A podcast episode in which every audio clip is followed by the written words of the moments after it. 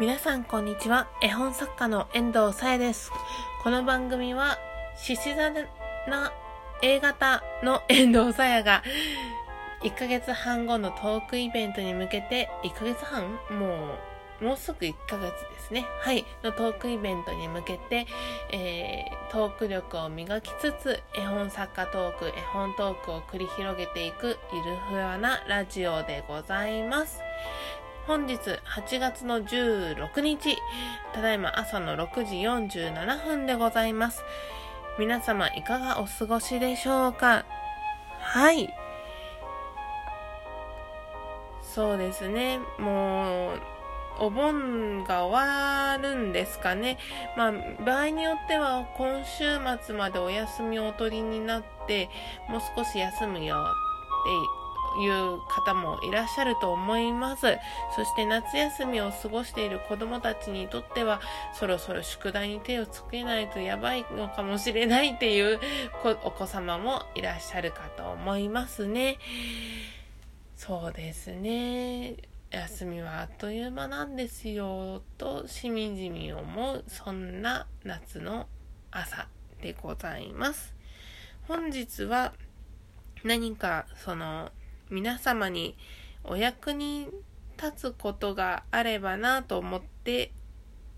放送していくものになります。題して、えー、絵本の検索の仕方、括弧検索サジェストについてです。イエーイ。はい。検索サジェスト？何それ？という方に向かって、まあ、簡単にご説明をいたしますと、検索窓とは、というのを皆さんご存知でしょうか？あの、インターネットで、まあ、物を検索するとするじゃないですか。例えば、あの、絵本について知りたいとか、遠藤さやってどんなやつとかって思った時に、その四角い枠の中にその絵本とか遠藤さやとかって入力するあれです。あれあれが検索窓です。あれを例えば絵本って入れると下の方に候補が出てくると思うんですよね。例えば絵本かわいいとか絵本おしゃれとか絵本カフェとか、そんな風にそのなんというか、キーワード、絵本というものに対して、どういった、まあ、派生、その、くっつくキーワードがあるかっていうのを、バーっと、候補として挙げてくれると思うんですが、あれが検索サジェストです。はい。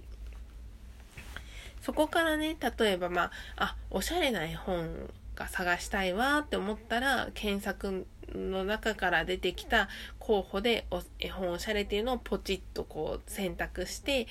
そしたらまあバーッといあの結果一覧が出てくるという流れなんですけど、そのね検索サジェストで、まあ、どんなものがこうみんなに検索されてるかっていうのを調べられるツールがあるんですよ。はい。実はねで、そのツールで絵本について、まあ、調べてみたことがありまして、で、まあ、いっぱい出てくる、出てくる。ね。検索使うときってもっとなんかこう、詳しいことを知りたいんだと思って皆さん使うことが多いと私は思っているんですけど、だから、まあ、絵本だけで検索するというよりは、例えば、絵本、赤ちゃんとかってふたつみっつのキーワードを入れて検索することが、まあ、あると思うんですね。例えばですよ。まあ、絵本じゃなくてもいいですよ。まあ、例えば絵本だったら、まあ、絵本赤ちゃんとか、絵本何歳からとか、そういうふうに、こう、候補が上がってきたり、自分で入力したりする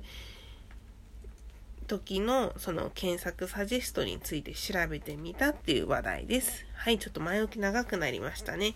で、まあ、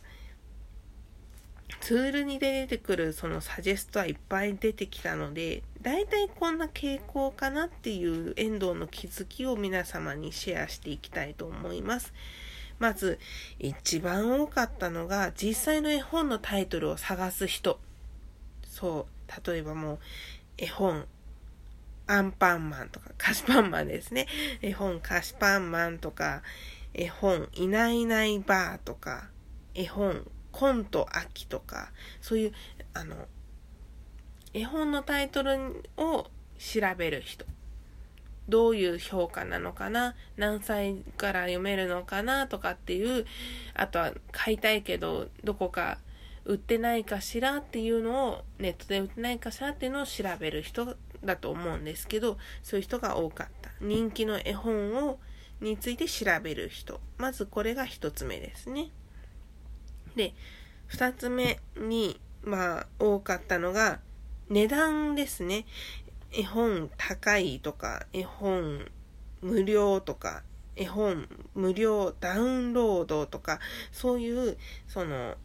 絵本の値段についてのカテゴリーでまあ調べる人っていうのが多かったです。そう、絵本はね、だいたいせんえん以上なんですよ、一冊本屋さんで買うとね。その電子書籍はもうちょい安いのかな、どうなんでしょうね。あとアプリとかで月額いくら支払うと見放題、さんびゃくさつとかごひゃくさつ見放題っていうアプリも今はあるので、そういったものを利用してるお母さんとかもいらっしゃる、お母さんお父さんですね、もう、まあ、いらっしゃるのではないかなと思いますね。なかなか本屋さんに行くことができない小さなお子さんをおもあがいらっしゃる、えー、お父様お母様だったら、まあ、アプリとか活用したりとかされるのではないかなと思いました。あと絵本はね、まあ、読んでいて飽きたってなると、どうしようこの絵本ってなるわけですよねえ、そういったなんかこう背景も隠れているのではないかなと思います。はい、続いて絵本のまあ、絵本作家のなり方ですね。これが次に多かったと思います。例えば、あの、絵本応募とか、絵本検証とか、遠藤をもこのあたりでこう検索したことが何度かあるので、気持ちはすごくわかるんですけど、絵本作りたいとか、そういう絵本作家になりたいけど、どうやったら書けるのかしら、なれるのかしらっていうのをお調べになっている方ですね。で、まあ、ここまでお伝えして、まあ、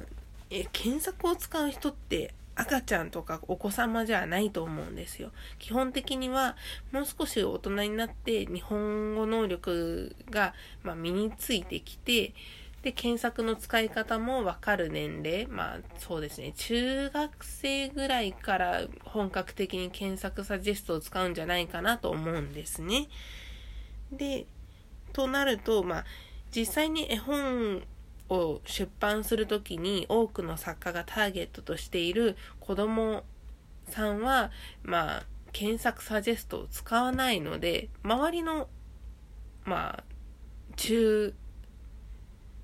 高年、違う、えっと、失礼しました。青少年、そうそうそう、青少年とか大人とかが検索サジェストを使うっていう前提でお話をすると、あと、年齢別の絵本はどれかっていうのを検索される方もいらっしゃるんですよね。絵本赤ちゃんとか、絵本大人とか、絵本おすすめ何歳とか、絵本人気何歳とか、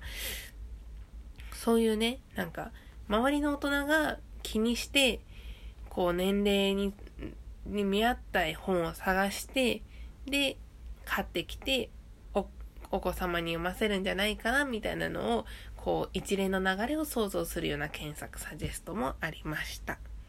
その他だと、例えば絵本、英語とか、そういう言語教材になるような絵本を探していたり、あとはそうですね、絵本クリスマスとか、絵本結婚式とか、そういうイベントにこう関わる絵本を探していたりする人など、まあ多く見受けられました。まあそうですね。